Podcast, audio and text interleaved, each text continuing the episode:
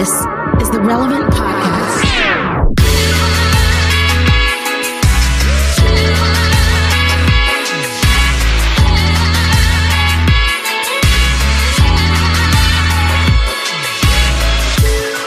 It's Friday, November 27th, 2020. It's Black Friday, and this is the Relevant Podcast. In Orlando, I'm your host, Cameron Strang, and joining me from Loverland, Virginia, it's Jesse Carey. Hello, hello. From Austin, Texas, author, podcaster, Jamie Ivey. Hey guys. And from Nashville, Tennessee, artist, producer, mogul, Derek Minor. What up, dude? Is it too early or is this right on time? Hey, I feel like in it's a day after 2020 Thanksgiving. It's Listen. all good now. We can I- listen to Christmas music. I, I feel like in 2020 we honestly could have started listening to Christmas music in September and people have been like, "That's all right, man. Like, I get it." I thought you were going to say August. Yes, the answer is yes. Yeah. Hey, for it's what we've all officially been no through- shame today, though. Y'all Yeah. early adopters had to kind of hide it because you were going to be shamed. Now, just loud and proud. You can listen to whatever you want. Mariah Carey. You can listen to whatever. It's all good. There you go. Yeah. Do y'all get tired I- of I Christmas will music say- though? I, I get tired of Mariah Yes. I get tired of it real quick. I, I don't Yes. mind Christmas music. I'm not a but I- fan. I, do. I I'm very very tired of of of the Mariah Carey album. And and listen, it is a legit masterpiece, right? It is a pop masterpiece. Okay.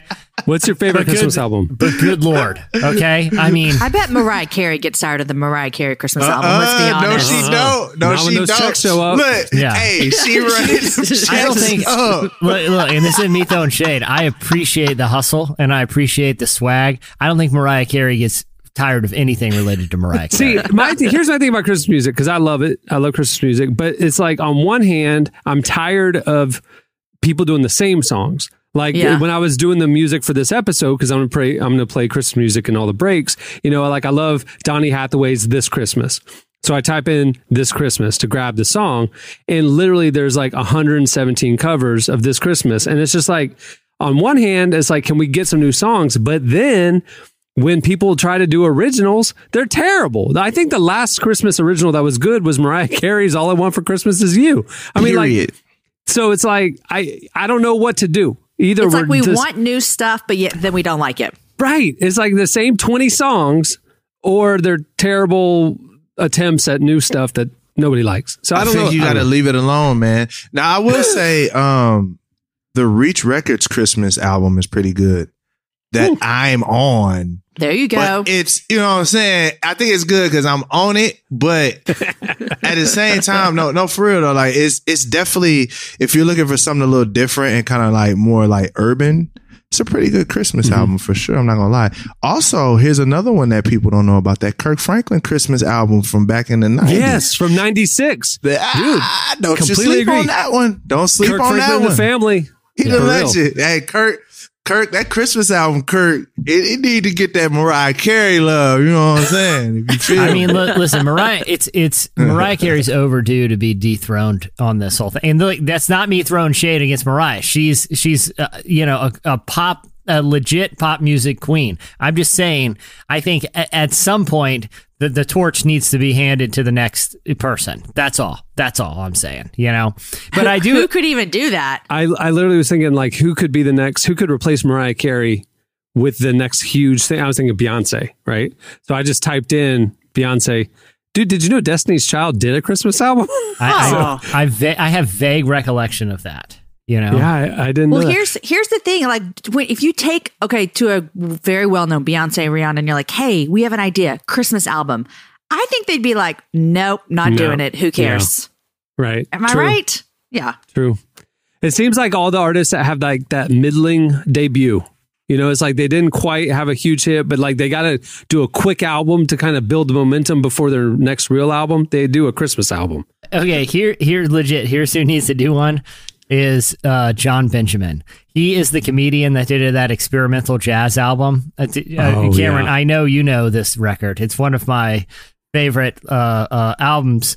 It so the concept is this: he hired like a legit jazz band, okay, like a really great studio jazz band to to play some some uh, staples from the American jazz music, you know, catalog or whatever. And he was saying, "Hey, I need you guys to play. I'm a pianist. We're gonna go to the studio. We'll knock these out." What he didn't tell them is he had no he has no idea how to play the piano, and he was just gonna wing it in the studio. The result is the most hilarious album you've ever heard. Like a guy literally not knowing how to play an instrument, surrounded by great musicians, just trying to figure it out on the fly. I laughed. I belly laughed throughout the entire album. Uh, if he did a Christmas album, I, I it it would be a gift. It would just be like, hey, you want to laugh? You want to hear these these these studio nerds like pound out some Bing Crosby while some joker on a p- on a you know Steinway just makes a fool of the whole process? I would love it. That would be my Christmas gift, Jon Benjamin. Do it, please. Look, I just sent something that is going to be extremely enjoyable for everybody on this uh, podcast, and you will thank me later. Go ahead. This is my favorite Christmas song, by the way, of all time. So I, I printed the lyrics of Rudolph the Red-Nosed Reindeer, and would you, I know the lyrics. would you do us the honors of spitting me see. Rudolph the Red-Nosed Let me um, Reindeer? You know Dasher and Dancer and Prancer and Vixen, Comet and Cupid and Donner and Blitzen. But do you recall the most famous reindeer of all? Just Come on. DMX. Rudolph Yes. the Red-Nosed Reindeer had a very shiny nose. And if you ever saw him, you would even say it. The most gangster dude of all time is doing Rudolph the Red-Nosed Reindeer. That should be an album. I would pay for a DMX Christmas album. I would pay. I would pay um, ridiculous amounts of money for it. Hey, just speaking of the Christmas thing and just vibing on the season, because that's what I feel like everyone this year is just looking for an excuse just to vibe out a little, you know, just to feel good again. Uh, Have you guys noticed that people are getting really into Christmas decoration and lights right out of the gate here? Like I am maybe Well, it's just now it's okay. Now it's okay. Uh, people, Well, it's the Friday uh, after Thanksgiving. yeah, because today, today, yeah. it's all right. But like, yeah, the people who've been had them up for a month at this point. Yeah, you know, but because they're just desperate. Everyone just. And let me ask you this: Are you guys going to go a little extra hard this year at Christmas because because 2020 has just been what it is? No, I'm. I'm you know what I'm going to do? Hmm. I'm going to stack all the toilet paper that I bought off the shelves at Walmart outside my house, and that's going to be my Christmas decorations. That's gonna be your decorations. That's going to be my decoration. that's all I'm doing. It's, it's going to work. That's what it is. J- Jamie, We've had y'all. We've had our tree up for a long time because I What? recorded. I record a Christmas special for my podcast and YouTube, That makes and we have to film that weeks ago. And so last year, our house was decorated for Christmas on Halloween. Yes, it is so early, but it's just your you know. house went as Production. Christmas for Halloween. Yes, yes, Yes. yes, yes. So we've Yeah. had our tree up forever already, and it's already kind of boring. But does it make it not as special if it's like half the year? No, it feels great. I love the tree. It's awesome. I could look at it all year long. It's great.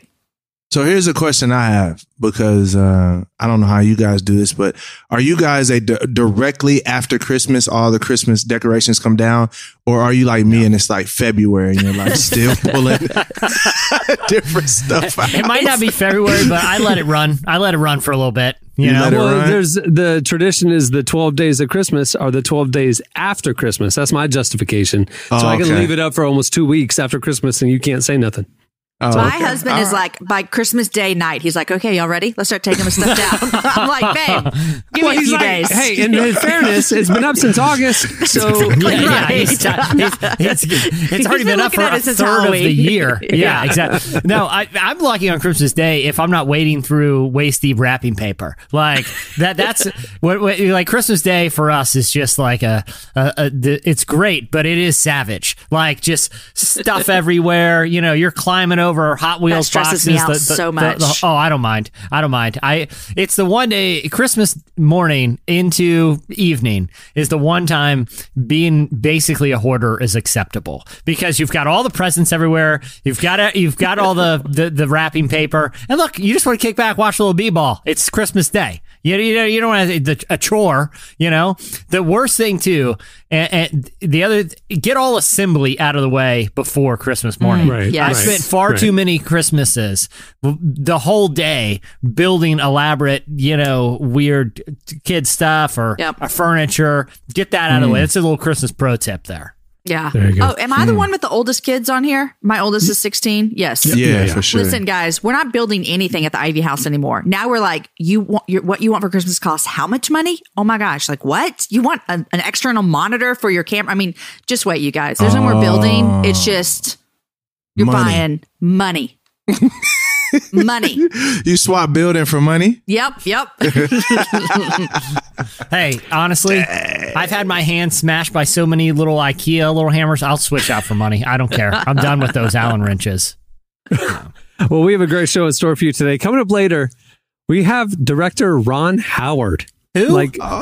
Hollywood so royalty. Hey. Ron Howard. So hey, you guys dope. know something about Ron Howard? Letitia Wright. People? Oh, yeah. Pharrell. Ron Howard. I'm sorry. It's just Relevance the killing hits it. keep on coming. Hot yeah. streak. Um, I get people tell me all the time that my husband looks like Ron Howard, and I think my husband is like so attractive. I'm so into him, right? Yeah. I'm not into Ron Howard, so there's that. But people tell me that they look alike.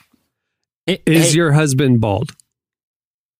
He has really. She keeps his hair really short. And I've only seen him in hats, so I I just know, don't know. so I, it's a I, I, mystery. I, I don't want to throw him under the bus or anything, but you know, it's a little thin back there. So I mean, maybe when he's a little older, Ron Howard. Cameron, You're gonna be who did- right who at Ron did- Howard? who did the Ron Howard interview? Tyler, our very own Tyler Huckabee. He should have had him like say, "Hey, before we wrap up, can we just script a couple things?" Like, and no, he didn't. Actually, not. Like, just like the Arrested Development narrator voice. Like, you should have just had him lay down a bunch of those so you could just pipe them in at customized times. But you know, maybe we'll have another opportunity. Have Ron Howard narrate the relevant podcast. I like it. yeah, exactly. exactly. Like it, it would be, for example, hey guys, I'm really excited. I got a great slice today, and Ron Howard would be like, actually, it's a pretty mediocre slice. Like, We have a great show in store for you today. Turns out they didn't. Yeah, that kind of thing. Yeah. Uh, for this week's wellness segment, coming up later, uh, we talked to health and fitness expert Tana Amen.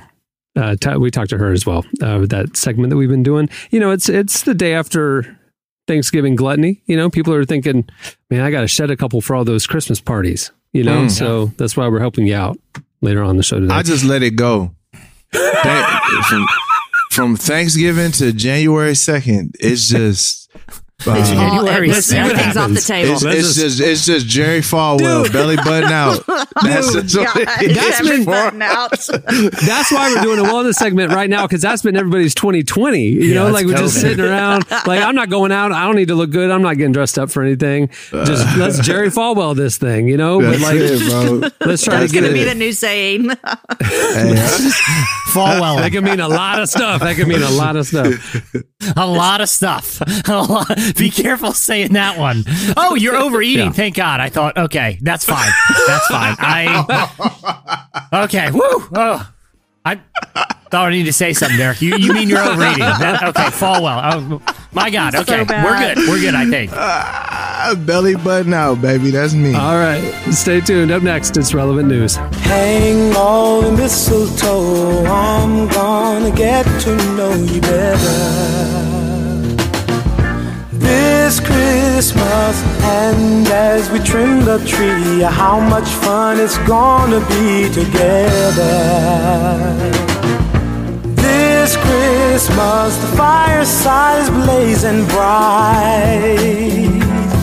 We're caroling through the night, and this Christmas. You're listening to Donny Hathaway. The song is This Christmas, the original. There's about 300 covers. Well, today's show is brought to you by UHSM. These days, finding affordable, quality healthcare is more difficult than ever. So, if you're looking to save up to 50% on your healthcare expenses, listen up. You don't have to wait around hoping healthcare will improve in the U.S. Instead, join millions of Christians who are choosing health share memberships like UHSM. UHSM is a nonprofit Christian health share with the sole mission of helping you achieve your best health. Protect your health with modern health sharing from UHSM, including programs with prescription benefits from CVS Caremark, no cost telehealth visits, and access to 1 million doctors and providers. Satisfy your medical needs and save up to 50% with UHSM Health Share. UHSM is member to member health sharing, and it's awesome. See why millions are choosing this Christian alternative to traditional insurance. Ask if you qualify for UHSM membership today. Call or text 833 367 8476. That's 833 367 UHSM or visit uhsm.com slash care. That's uhsm.com slash care. Check it out. They're awesome. All right. It's time for. So soothing. Uh, welcome to the show, relevant senior editor Tyler Huckabee, to tell us what's happening this week at the intersection of faith and culture. Hey, Tyler. Hey, everybody. Uh, what's going on this week other than holidays and election transitions? Can I, before we get into it, can I, I'm sure you all have covered this. I just wasn't here for it. Jesse's wearing sunglasses. Is this going to be just his, is his thing now? Like, Actually- like the drummer of the band? Is it Actually, like he's, Tyler, it's a migraine thing. Yeah. So we're, we Well, didn't talk about it. It's okay. it's okay. I made a joke about it earlier too. off, off, off. Uh, it's Yeah, not on the show, yeah, though. yeah. So Yeah, Yeah, but what look if I was? What if Tyler? You know, let's just. I'm just going to say it. I don't care if listeners hear this. Okay. I, I, I, I get migraines sometimes when I have to wear sunglasses because I get incredibly sensitive to light. But it has made me think like, what if I was just sunglasses guy and I didn't offer an explanation? I would just like, at what point does someone just decide I'm sunglasses indoors guy? Like, Like I appreciate Bono? that in people. Yeah, exactly. like Bono can You get just away go with with it. it, Bono's yeah. a rock star. But Bono's, Bono is Bono. But Bono's Bono are can like whatever just- he wants. He's just like colored glass, though. I mean, it's Yeah. not like, Yeah, you know what I mean? It's yeah. like he's looking Not at the world through a red filter. Yeah. Hey, have right. you noticed this when when when like it's I've only seen it happen with a couple of actors, right? But when you get to a certain level of just like unmitigated cool, you make very terrible eyewear decisions. Okay?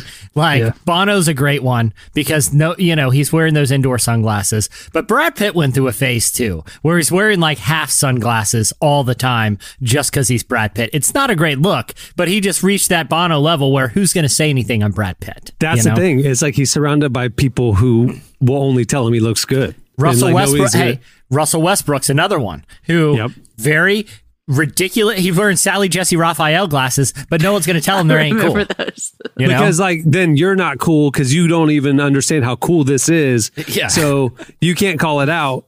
I mean, you just look silly. This ain't but, gonna age but, well. but you're going to Yeah. end up on a BuzzFeed list to go in like 10 years, and it's like, here's 15 Worst celebrities who made terrible eyewear decisions in the 2000s, you know? Well, and it's I'll like, tell you who's not on that list. You. Because That's you're, right. you're rocking those Ray Bans. Mm-hmm. that's right. These are classic, guys. It's the lower way stakes version of the pastor thing we've talked about, where pastors always need somebody who can tell them, "Hey, you're getting off base here. We, we need to check." it." Celebrities don't have to worry about that. Nobody cares. But the, fashion-wise, they do. You need somebody who you look ridiculous. You, you, this is this is not cool, and it's never going to be cool. Yeah, hey homie, I see what you're going for, but tassels, I just I don't think they're happening. I you know, this is me. This is what accountability is all about. All right. Relevant news this week. Uh, let's start off by talking a little bit about um, the uh, while the president has not yet uh, technically conceded the election, uh, President-elect Joe Biden is kind of moving ahead. He seems to be more or less ignoring what the Trump administration is doing. He may not even be totally aware of what's going on, and he's starting to float some names for possible cabinet positions. Among those names, there's a guy by the name of Tony Blinken. He is being floated for a potential Secretary of State position. He's a well known advocate for global alliances. So this would be a pretty big shift from the Trump administration. He was deputy, he was the uh, Deputy Secretary of State during the Obama administration, got a very long resume and can include, among his many accomplishments, a meeting with the delegates from Sesame Street. This was the most looked at story on Relevant Magazine yesterday. Uh, there was a clip uh, back in 2016 when he was Deputy Secretary of State. Blinken went on Sesame Street. He spoke with a Sesame Street delegate, Grover, about uh he talked about something that's actually pretty close to the heart of to all of our hearts here at relevant about refugees clark i, I got a little bit of a little clip from that you can play that One of the issues we're going to talk about is something really important refugees. Oh, Deputy Secretary Tony Blinken from the State Department. I know all about refugees. You do? Of course I do. They are the ones who wear striped shirts and blow whistles at soccer games. No, Grover, that's referee. I'm talking about refugees. These are people who've had to leave their homes because life in their countries was not safe for them. Grover, can you imagine how difficult it would be to have to leave your home? No, I cannot. I would never want to leave Sesame Street. I cannot imagine leaving my apartment or, or my pet turtle Rufus behind. Well, well Grover, sadly, refugees have to leave everything behind communities, schools, friends, even all of their favorite things. And all kinds of people are refugees. And even though they come from many different places, they're just like you and me. Oh, like my friends on Sesame Street. We are all different in some ways, but in a lot of other ways, we're the same. That's right. And we all have something to learn and gain from one another. So they, they I go love on. that, guys. Good- Pretty good. I mean, pretty Awesome. decent. It's actually worth. It's about a three minute clip, and I'll be honest. I, I thought I thought Grover. You know, he's a little slow on this one, but I thought I laughed out loud. I, I Seems like you should know this. to- the referee line got me though. That was good. It, Yeah. was a good one. It, was, Yeah, made me but, but, but Tyler, he lives in a trash can, not under a rock. Okay, we know the difference That's, that's Oscar. He- Oscar the Grouch No, lives well, in a trash Grover, can. Grover has Where's less Grover? of an He, he's in an apartment, he Grover's said. he's got less of an does excuse. this. Yeah. Has a whole pet turtle. He, did you hear Rufus? He's got a whole pet turtle. Um, so this is kind of like we, as you might imagine, the Biden administration's shift on this is potentially going to be the biggest thing they bring to the U.S. foreign policy situation. Um, they, Joe Biden has said that he will boost the U.S. annual refugee cap to 125,000. That's an enormous jump. It's currently at 15,000, um, but it is a return to sort of the pre-Trump era stage. This isn't historically that big of a number, but it definitely is a shift from where it's been over the last four years. Um, and this is going to be kind of a good thing for a lot of our friends in faith groups who work with refugees who've had to see their budgets slashed, obviously seen their work slashed because there just hasn't been enough federal funding and certainly not enough work to go around in terms of uh, bringing refugees here to the country. So uh, that part is definitely going to be a, a boon to uh, to a lot of faith groups out there. Uh, well, the Biden administration is likely to face steep opposition from certain faith groups as well, particularly on the abortion front. Blinken's likely nomination does appear to be a sign that Biden intends to follow through on promises he's made regarding refugees. Interesting. I, I think obvi- refugees uh, are, uh, you know, a paramount issue in my opinion. I think it's awesome what the, uh, you know, incoming administration is doing to, uh, you know, make America a a destination and place that can assist the world's most vulnerable. I also think that we should be more open to political discourse through the lens of Grover because it makes it's honestly more watchable than most of the political made perfect analysis. sense. Yeah, because because yeah, I feel like if Grover's talking about something, it automatically shows like if something's ridiculous and Grover's talking about it, then it's like, but then Hunter Biden's emails showed up on a laptop. but Rudy Giuliani said it was left. And there's clues about Ukraine. And then you can just be like, Grover, what literally are you talking about right now?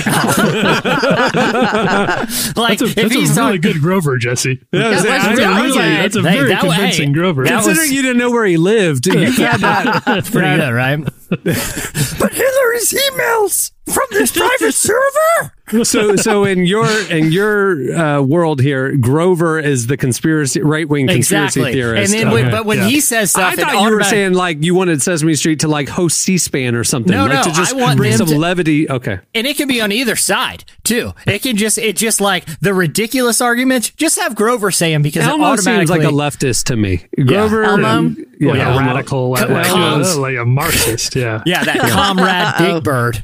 Yeah. Elmo wants to share everything. He's a socialist. Uh, that's Yeah. socialist for sure. Yeah, yeah. Yeah, isn't there isn't there like a the the count the you know he's Yeah, he's, the- he, Mhm. he he's Mr. he's he's the capitalist. He's the one just, you know really concerned about numbers and things. You know, So so the count is the the, the Treasury Secretary. Ex- exactly, Yeah, okay. exactly. Yeah, Yeah. Oh, he's like he's like uh, CNBC, the finance coverage. Yeah, got he's- it. Yeah, he he's he he's got a half hour after Cramer, after Jim Yeah. Cramer's on, after Mad Yeah. Money. You know, Yeah. the Steve Mnuchin of the, of the yeah. Um, other new, we're, we've got a, this is sort of an interesting study uh, that confirms something that we've sort of been seeing, but it, it's interesting to see a, uh, another study that affirms this for the time being. So it's the second uh, it's it's the second annual Religious Freedom Index, which is a report just on how Americans are feeling about religious freedom. Okay, and this is put this is sponsored by this law firm called Becket, and they found something that was sort of a little maybe a little bit unexpected over the course of quarantine, which is that uh, no age group over the course of this year has relied on faith more than Generation Z, more than the Zoomers have. Okay, so 74% of Gen Z responders said faith was at least somewhat important. That's a higher number than any other generation. Uh, on average, 62% of all Americans across all age groups, 62% said faith was at least a little bit important for making it through COVID 19. 64% of the silent generation, for the most part, the oldest generation, agree that made them the second most likely generation to say faith was at least somewhat important. And Gen X was the lowest at 56%. And actually, Gen Z was also the most likely to say that faith had been extremely important to them. 51% said Wow. the least important to say faith was extremely important. Millennials, 31%. Uh, so a pretty big gap here, and it's and it's a little hard to know what to make of this yet. Gen Z is still too young to extrapolate a whole lot of predictive data about what this means for the future of the country, the future of faith in America. It's possible that some for some Gen Z members, they're still at home, they're still with their parents, so they're still kind of glomming on to the faith that their parents gave them. That can change. It typically does change a little bit after they graduate and get out into the world. But it also could be a pendulum swing away from sort of the declining faith that we've seen over the past few generations. They've seen that. They don't like how it's worked out for older generations. So Gen Z could be seeing sort of a return to the sort of levels of faith that we saw more in the 50s and 60s. Okay, and just remind me, Gen Z is like the youngest people right now. The oldest Gen Z right now is about, depending on which metric you're using, you're talking about 24, 25 years old. Okay, and then next after that, Millennials. okay, got it, got it. I, I yeah, think so that- millennials are yeah 24 to upper 30s. It's about 15 years, and then you've got uh, Gen Z is between 97 and 2015 or so. That that's that's Gen Z or yeah. I, I Which is crazy because, like, to your point, uh, Tyler, I agree. A, bu- a big chunk of them are still living at home. Yeah. but but they're in households that uh, that are Gen X parents. You're usually Or talking Gen- about Gen X, potentially Gen X parents, and Gen X yeah. is the lowest of Mhm. the Oh, that's faith interesting, thing. yeah. So that doesn't make sense to me. Other than they've seen their parents reject faith, and maybe they're clinging to it more than people expected. I, I have a theory about that. And this is Do tell. anecdotal. Can you do it in the voice of Grover? Well, my thinking is the spiritual, but not. No, I think you know that that generation has shown sort of an affinity for you know taking stands on like moral, ethical, and social issues. Uh, equality seems to be very important, but they also seems to be, and, and I think we've we've ran other studies in the past that indicated that they kind of have a feeling that they're spiritual but not religious. I feel like other sh- studies have Right. shown, especially Gen Z, they're very empathetic. You know, you look everything from, uh, you know, after a school shooting or, you know, some of the loudest voices for climate change advocacy are in Gen Z, and and that kind of identifying as spiritual but not religious. My, I have a theory about that term, and people who kind of self-identify as that is that eventually that distinction goes away. Like I feel like the older people get, they realize that spirituality and religion don't have to be mutually exclusive things, that they kind of slowly merge and that spirituality that they've come to embrace eventually makes them quote unquote more open to religion, even if they didn't self identify that. Because I feel like any kind of spiritual impulse will ultimately lead you into a direction of some sort of religion, hopefully. You know, to to to Christianity, the teachings of Christ.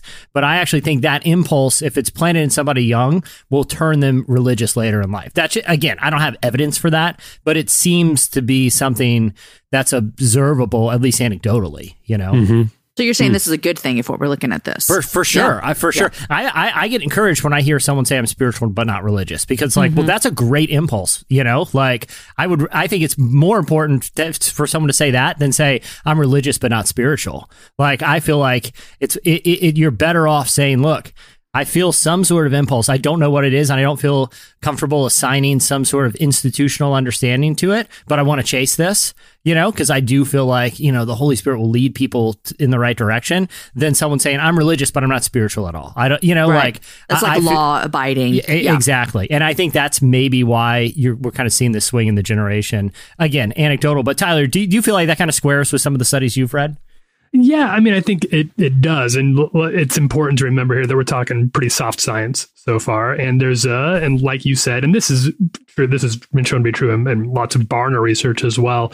Um, the question of when the word faith or the word spirituality just means different things to different people, and it's really hard to fi- to figure out in a survey, like a simple survey question, what people mean when they when you say rely on faith. Well, a lot of people have a different idea about what that could look like, and it's going to mean one thing to the greatest generation, Gen X, Boomers, than it does to Gen Z and Millennials. So until we get a better metric for defining that, that's another reason it's be important to not extrapolate too much out of that data.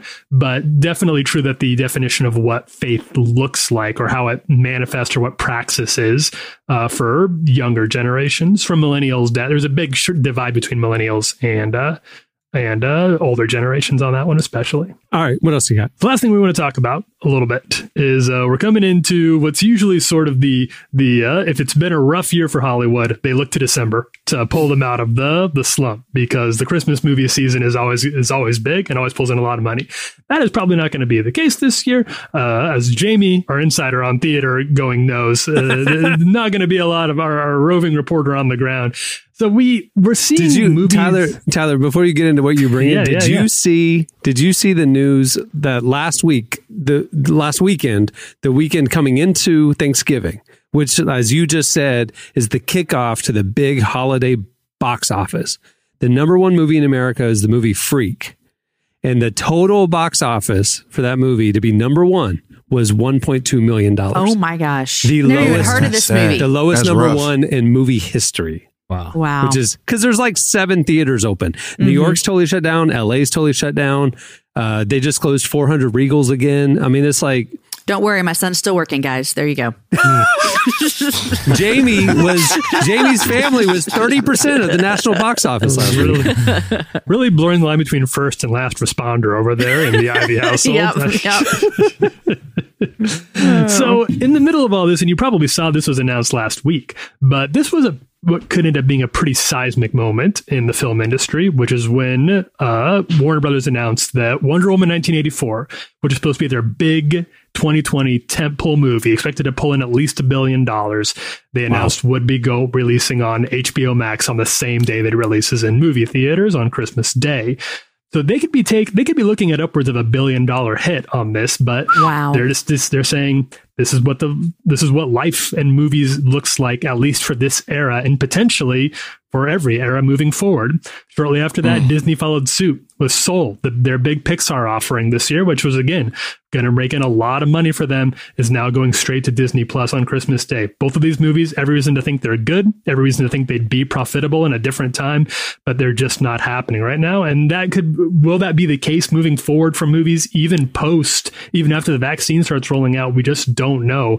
But it's kind of looking like the era of going to movies as we knew it is maybe not ever going to really return. I wonder how the Mulan movie me did sad. because they that was the first It went straight to gig that. Disney. It did not do very well. It Well, because they good. tried to charge 30 bucks for it. Yeah. Yeah. We don't know, but they the fact that they're not the the the assumption was that if that worked well, that's what they would have done for all for Soul, for a Black Widow. Uh-huh. They would have started doing that for all of their big movies, and they have not followed suit on any of those yet. So the assumption is it underperformed pretty significantly. Th- th- So for Soul, they're not charging. It's just going straight to the. if you've got a Disney Plus membership, then you'll be able to see Soul on Christmas Day. Oh, th- this is kinda- devastating. This is kind of surprising to me because, you know, Cameron, I know you and I were, you know, t- t- talking basketball the other day and about, you know, how the, the NBA will still have a version of fans and, and, and gathering people In Yeah. some arenas, not, Yeah, not all. But yeah. But I also feel like from what I've read and probably Cameron, some of the buzz that you've heard, you know, I know you and I are both sports fans and don't just like sports themselves, but like the business of sports too, are very both interested in that. And that it seems like most league uh, uh, executives are projecting that the there is a future on the horizon where you know crowds crowds once again gathering will be somewhat commonplace once again. I mean, we saw in like Thailand a week ago where they hadn't had a positive COVID case in like 200 days. You know, they were much more aggressive early on with lockdowns and things like that.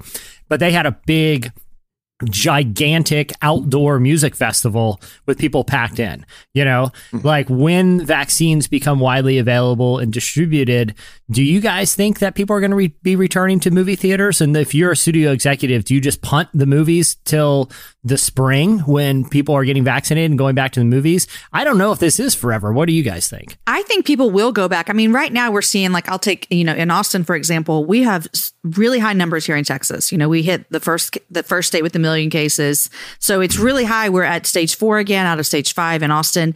But yet it feels like when you look around, people are like, I just want life to be back to normal, and so they're still taking precautions, but they're doing things that they weren't doing in March, if that makes sense. And so um, I think people are going to be craving to get back to quote unquote normal, whatever that might be. I can't wait. I'm not even gonna I mean, lie. I'll, like I'll get my tickets back to the Texas games next year. I mean, like, I can't wait to go back to that. You know, that's something that we had to, you know, hunt on. Like I, I don't even want to, exp- and and I might be tripping, but I, I'm not even really trying to even experience the movies how they're happening now. Like I want packed movie theater full of people where when the moment happens, the whole theater goes, yeah, you know what I mean? Like I want that. Like I love that experience. Um, so yeah, I'll, I'll tell you, as soon as things begin to to look safe, or you know, we figure out what's what. That's what I'm. That's what I'm banking on. Is that? But I don't think. I, I I think it can be both. I think that the movie theaters can come back, and they're still releasing stuff on HBO Max early or um, Disney Plus early too. So I, I don't know. Am I the don't only know. It's- one that's it's been crazy. to a movie during COVID? Mm-hmm. Wow. Yeah, Sorry, guys. It'll be it'll be interesting. I, there's a lot of organizations, including travel. I mean, like travel is a big debate right now because holiday weekend. Uh, Qantas Airlines uh, said that they're going to impose a policy once the vaccine is available that they're going to require a card showing that you've had the vaccine before they'll allow you to fly you on their airline.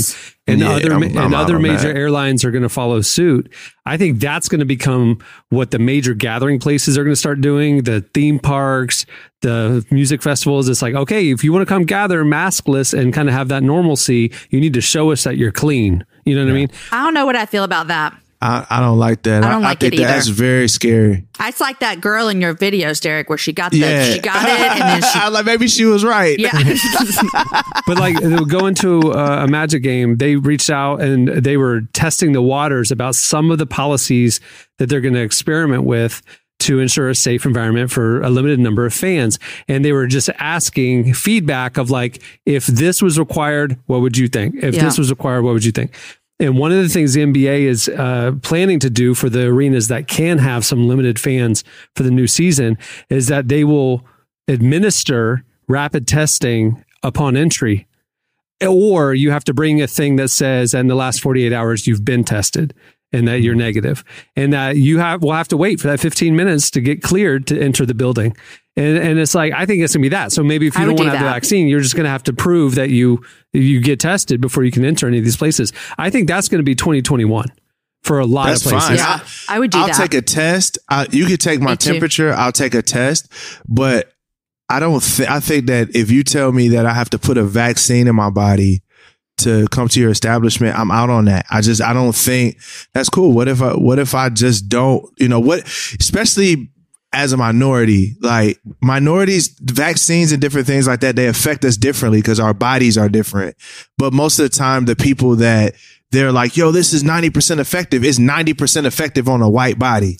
You know what I mean? So for me, I'm very selective with what I put in my body, especially when it comes to like pharmaceuticals and, and things of that nature. So like I, I, for me, I'm out. Like if you're telling me I gotta get a vaccine, I'm out there. But you could take, you could take a test. You can put the put that big long Q-tip up my brain or whatever you trying to do, I'm down with that. But bro, you're not gonna make me put no syringe in my arm. I'm just But not doing I, it. I just think the America, major It's gonna be establishments are going to find a way to ensure the safety, so you can gather with a peace of mind that Yeah. it's safe here, Yeah, and for I don't have to be all skittish and all this. Because that's what it's going to take is that people feel comfortable again, mm-hmm. Yep. and you know, Yep. You Yeah. get, th- you get three You know, there is something about this movie thing that makes me really sad, though. You guys, this would be our eighth anniversary on Christmas Day to go to Alamo Drafthouse. It's a movie theater here in town that you can eat at. And We have they one in drink- Orlando. Okay, awesome. So Alamo Drafthouse, they do these quote alongs.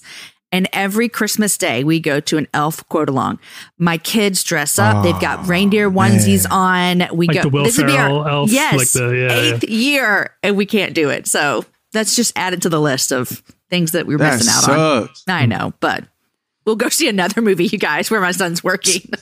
Side note: Elf is the greatest Christmas movie of all time. Don't debate me. Hands down. A- No a lot, debate. a lot of places near me are doing this thing. You, you get three options. You can either, you know, do the COVID test, do a quick uh, wash of bleach in the lungs, quick inject, or just a blast of UV, and I think you're good. From my understanding, you can go back in that theater, get to that in. You know, just blast some UV. I'm sorry. It's it's too Leave funny. that man al- leave 2020 that man was alone, too funny. Jesse. There was so much comedy we left on the table. Can we just all admit that it was so it was so weird for a while. Everyone was so angry. Can we just all look back at all the comedy that was just left on the table? The fact, the fact that the leader of the free world was having a pandemic update, daily update, and was up there with the eyes of the globe watching him, riffing about possible ways maybe we could be cured, speculating. speculating in front of the world is just mind boggling. That's what I'm saying. My man was so much freestyling, Th- bro. w- th- He was every- freestyling, just like I don't know. What do y'all think? Yeah, yeah. It's the leader of the free world, man. You're not in a meeting right now. You're on camera. So how about this? How about this?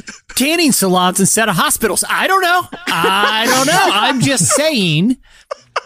Why not? It doesn't like the light. But I'm Let's just but do more My light. point isn't. I'm not trying to be like political or, or snarky. I'm just saying. Let's just. We're, we're, we're we, we can see the other side of of all of this. Don't you think that there was just mountains of comedic gold that we all were just like, guys, no one's got the energy for this anymore. But now it's like, what were It's we like doing? This was It's like hilarious. Yeah, Yeah. it's too I gotta soon. say, I do gotta say, Too there was there was a report in the New York Times yesterday from Maggie Haberman, who's their Washington uh, reporter. They're, they're kind of their star talent right now, and she reported that uh, one thing that is helping. You know, it's been kind of a, a rough day for the president, rough week for the president, but he does this week have his favorite presidential activity, his favorite Yep. thing to do as president, which is uh, pardon those turkeys. Uh, this year it's Mm. corn and cob are two turkeys who get the. Now I, I I thought about this a little bit. I have some problems with the president. It seems kind of weird. The part like we'll pardon turkeys, but we're not pardoning people on death. I- You know, there, there's like moral, There's uh, some moral, problems uh, there, some yeah. ethical issues Sure. with it.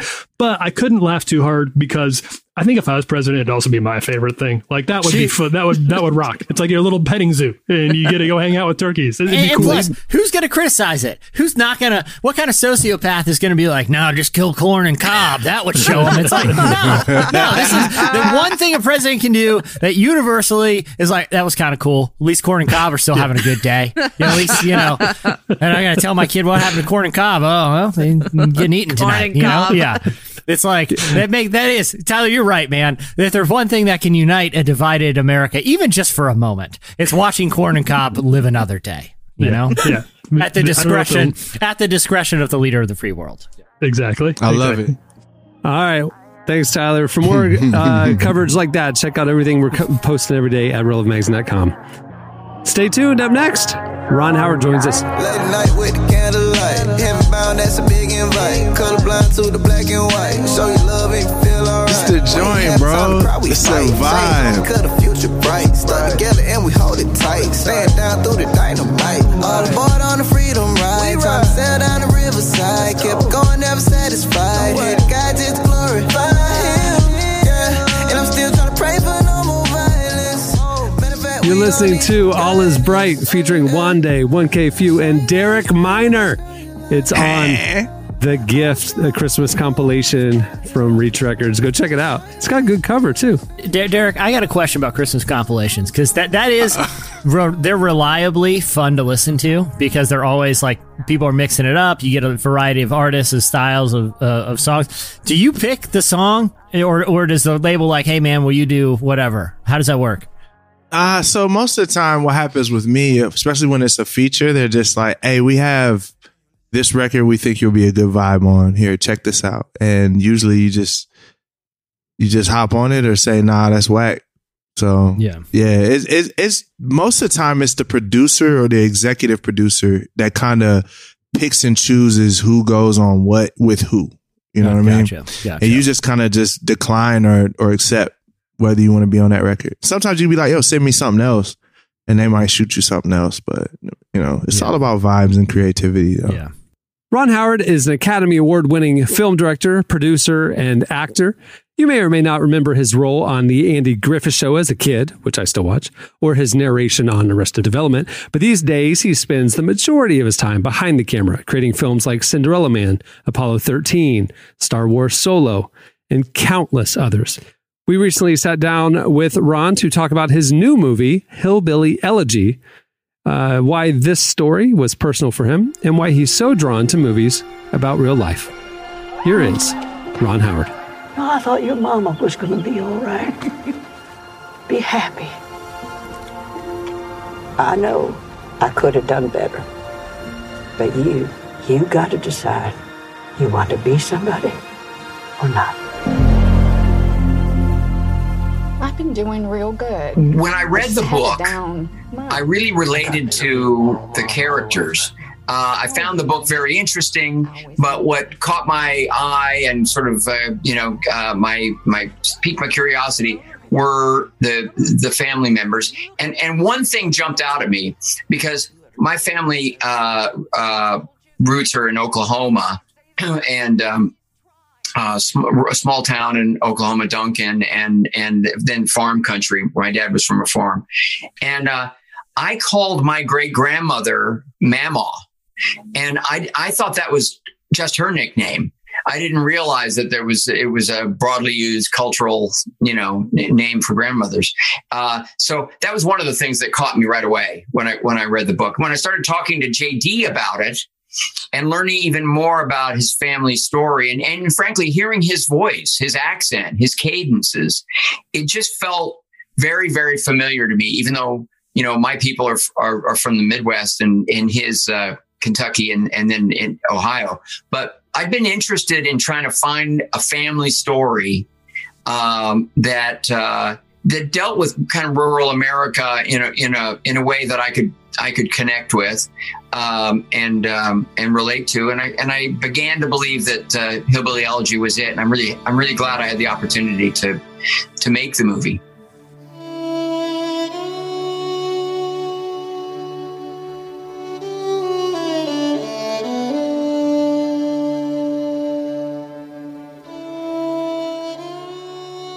There's something very powerful in choosing a subject where um, you know you can witness something extraordinary. It happened. And um, it's not and and you you present it to an audience not as fiction not as something you wish could happen but as as as something that has occurred. And i, I think that in the relationship between the storyteller and the audience uh, it's kind of that understanding in some ways allows the filmmaker to be uh, to take even bigger risks uh, with characters. When audiences know it's based on on a true story, they, they tune in in a slightly different way. It's kind of a different sort of an exchange. It's it's uh, it's still meant to be exciting, exhilarating, emotional, dramatic, you know, and and and and uh, and entertaining in those ways. But you kind of connect with audiences um, hearts and minds in a slightly different way. And that that appeals to me. Now as a kid i always loved history. The first film i ever made that was a serious film was actually a documentary about the depression that i made when i was in high school. Um, and uh, and so i've always been fascinated by by by true stories. I was just afraid to delve into them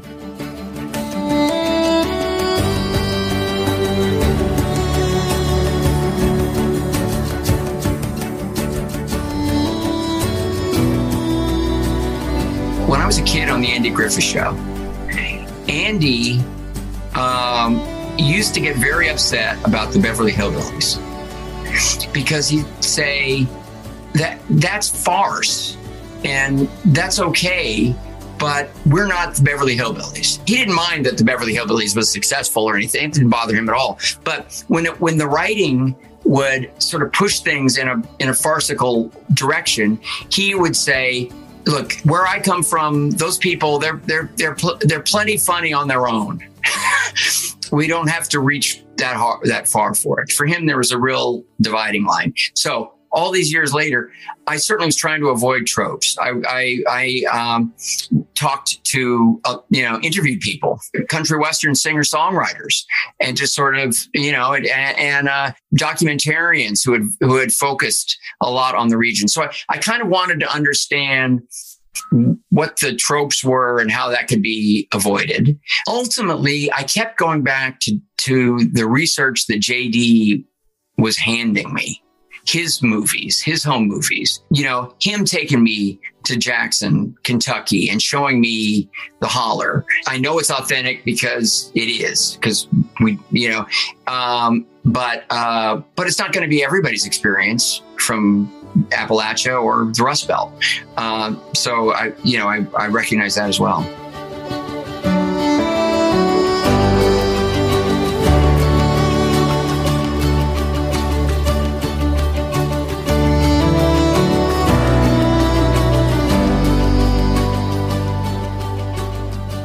Is my first family story that is based on real events. Um, and, and uh, you know, other movies that I've done that, well, Cinderella Man was arguably a family story as well. Um, but uh, I, I care about characters. I care about dimensional characters. I'm not that interested in bad guys. I'm really interested in the way people work together to to to to, to try to achieve something. When you talk to JD, he does not think of this as a pull yourself up by your bootstraps story at all. He thinks of it, you know, more as a rescue story. He feels that he he simply would not have have um, been able to achieve any of these ambitions, any of these goals w- without the, the important women in his life, especially Mama, especially Mama, and his sister Lindsay. That really interested me. That this was a story about people who could have difficult uh, lives packed with regrets, some of which they own, some of which they feel the victims of, you know, uh, circumstances. Um, but at a particular moment, they can have, they will have the, uh, they may have the opportunity to make a huge difference uh, in uh, in the life of somebody who they care about, and and perhaps you know, and change the course of a family.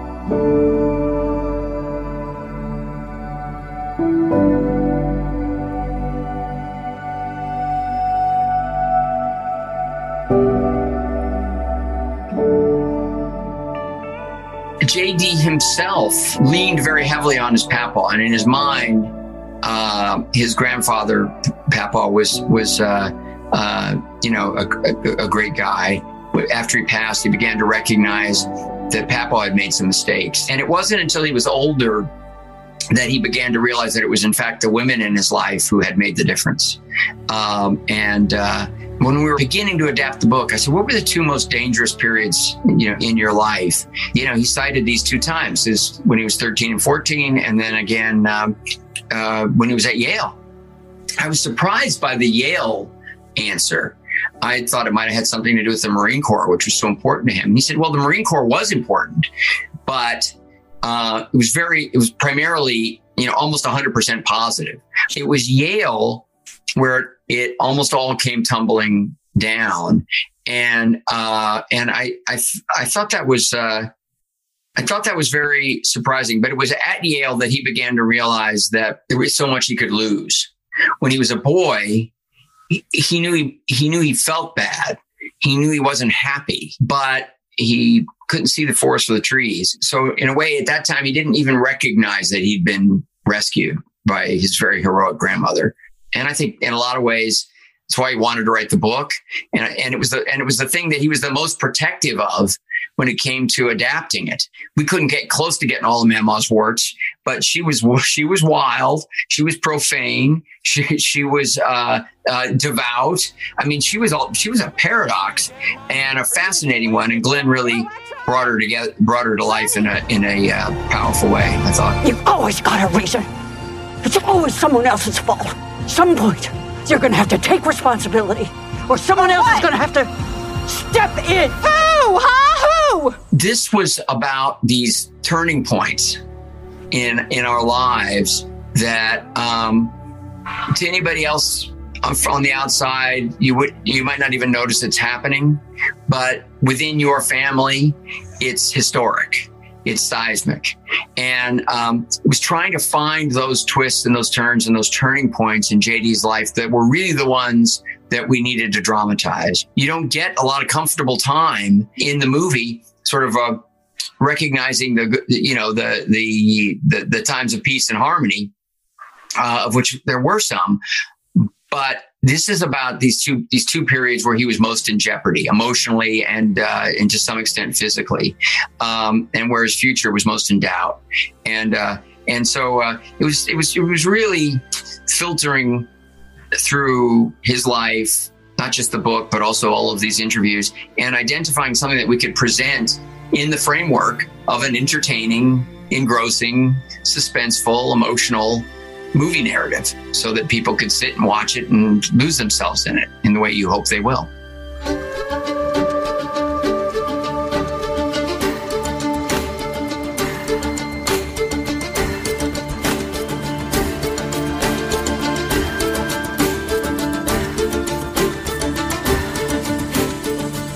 That was Ron Howard.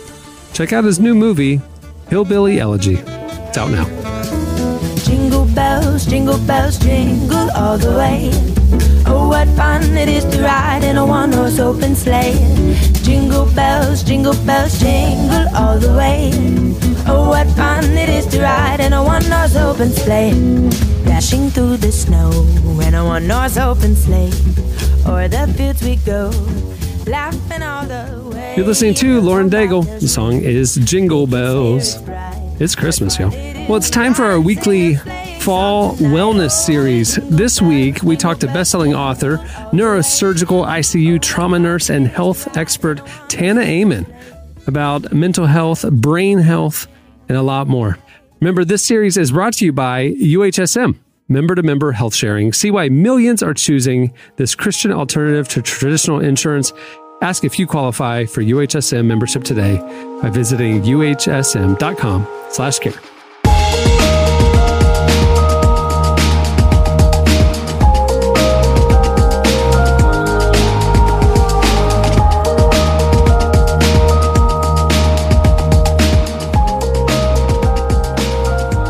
been excited for this conversation. Could you start by maybe just giving me a, an overview of who you are and what you do? So, my name is Tana Amen. I'm the vice president of Amen Clinics.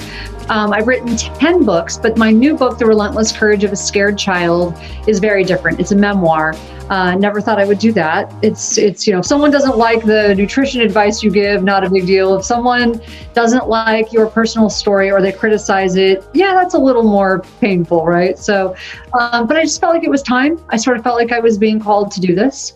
And um, so here I am yeah it's um, Amen clinics we look at people's brains and we connect their their brain health to their behavior and it's very interesting when you begin to do that because you realize that behavior is complicated it's easy to call people bad it's harder to ask why and so yeah so I, I, my new book sort of looks at, at behavior and past childhood trauma through that lens Maybe we should define terms a little bit here because it's an extraordinarily complicated situation. There's a lot of ideas out there about what brain health is, what mental health is. Can you address some of the common misconceptions you've come across and, and what the truth is?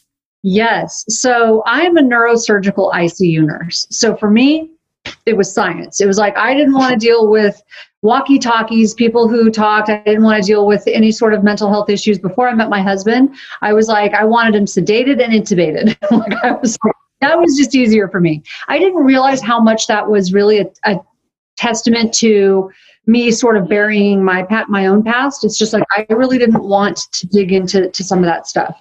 Um, I never also realized that like when when my husband talks about brain injuries at Amen Clinics, we actually have done so many studies that show that even minor brain injuries affect behavior, they affect the decisions you make, they affect the outcomes in your life. But when as a neurosurgical ICU nurse, I thought brain injury meant you cracked your skull open, right? Not true. Even minor injuries affect a lot of things in your life.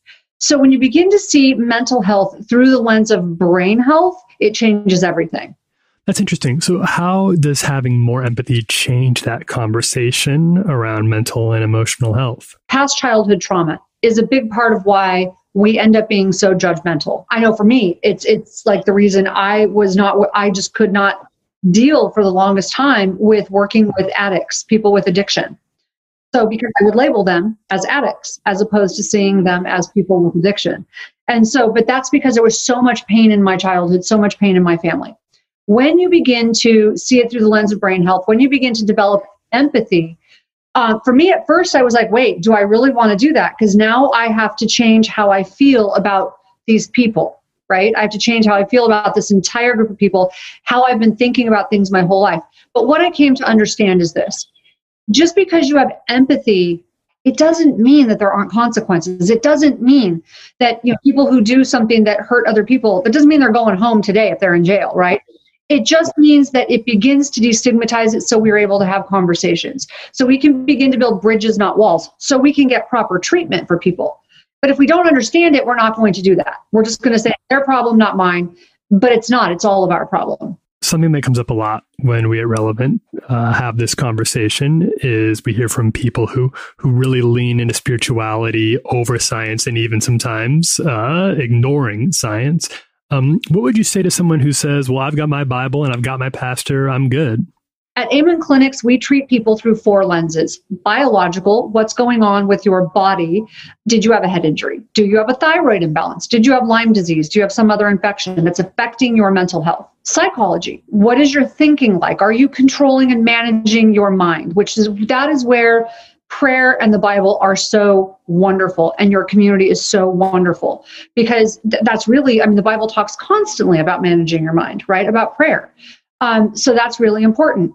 Then there's the social circle. Who you hang out with matters. Not going to church has been really hard for a lot of people. It's been hard for me because who you hang out with matters. If you're listening to the news all day and that's who you're hanging out with all day, it's going to be very different than if you're hanging out with people on Zoom praying, right? The outcome is going to be very different people are contagious.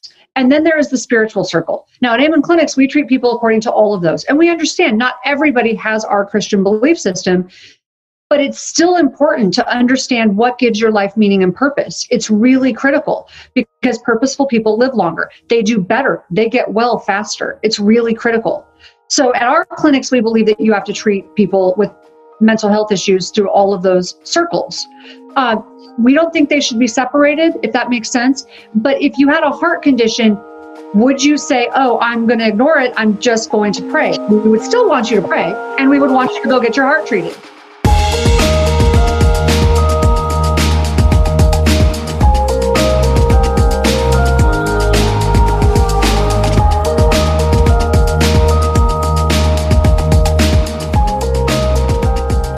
That was Tana Amen.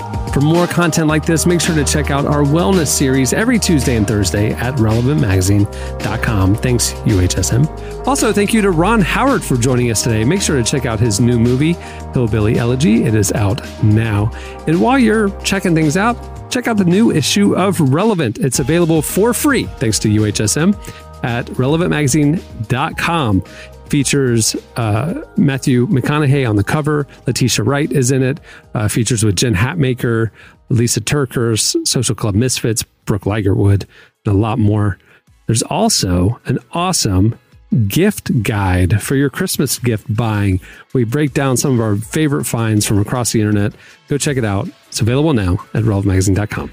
On that note, we'll wrap it up. I'm Cameron Strang. I'm Jesse Carey. I'm Jamie Ivey. And I'm Derek Minor. Have a great Black Friday weekend, everyone. Don't spend too much.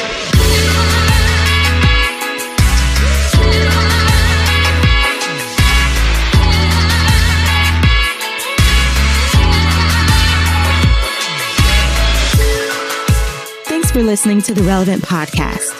Check out our features, interviews, and news updates every day at relevantmagazine.com.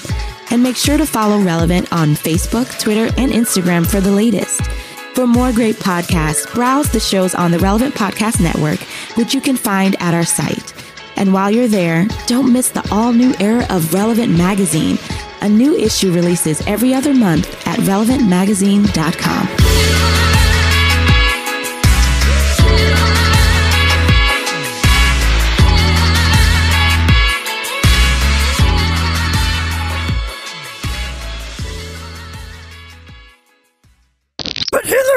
emails from this private server? Relevant Podcast Network. Everybody in your crew identifies as either Big Mac Burger, McNuggets, or McCrispy Sandwich. But you're the filet fish Sandwich all day. That crispy fish, that savory tartar sauce, that melty cheese, that pillowy bun. Yeah, you get it. Every time. And if you love the filet of fish, right now you can catch two of the classics you love for just $6. Limited time only. Price and participation may vary. Cannot be combined with any other offer. Single item at regular price. Ba-da-ba-ba-ba.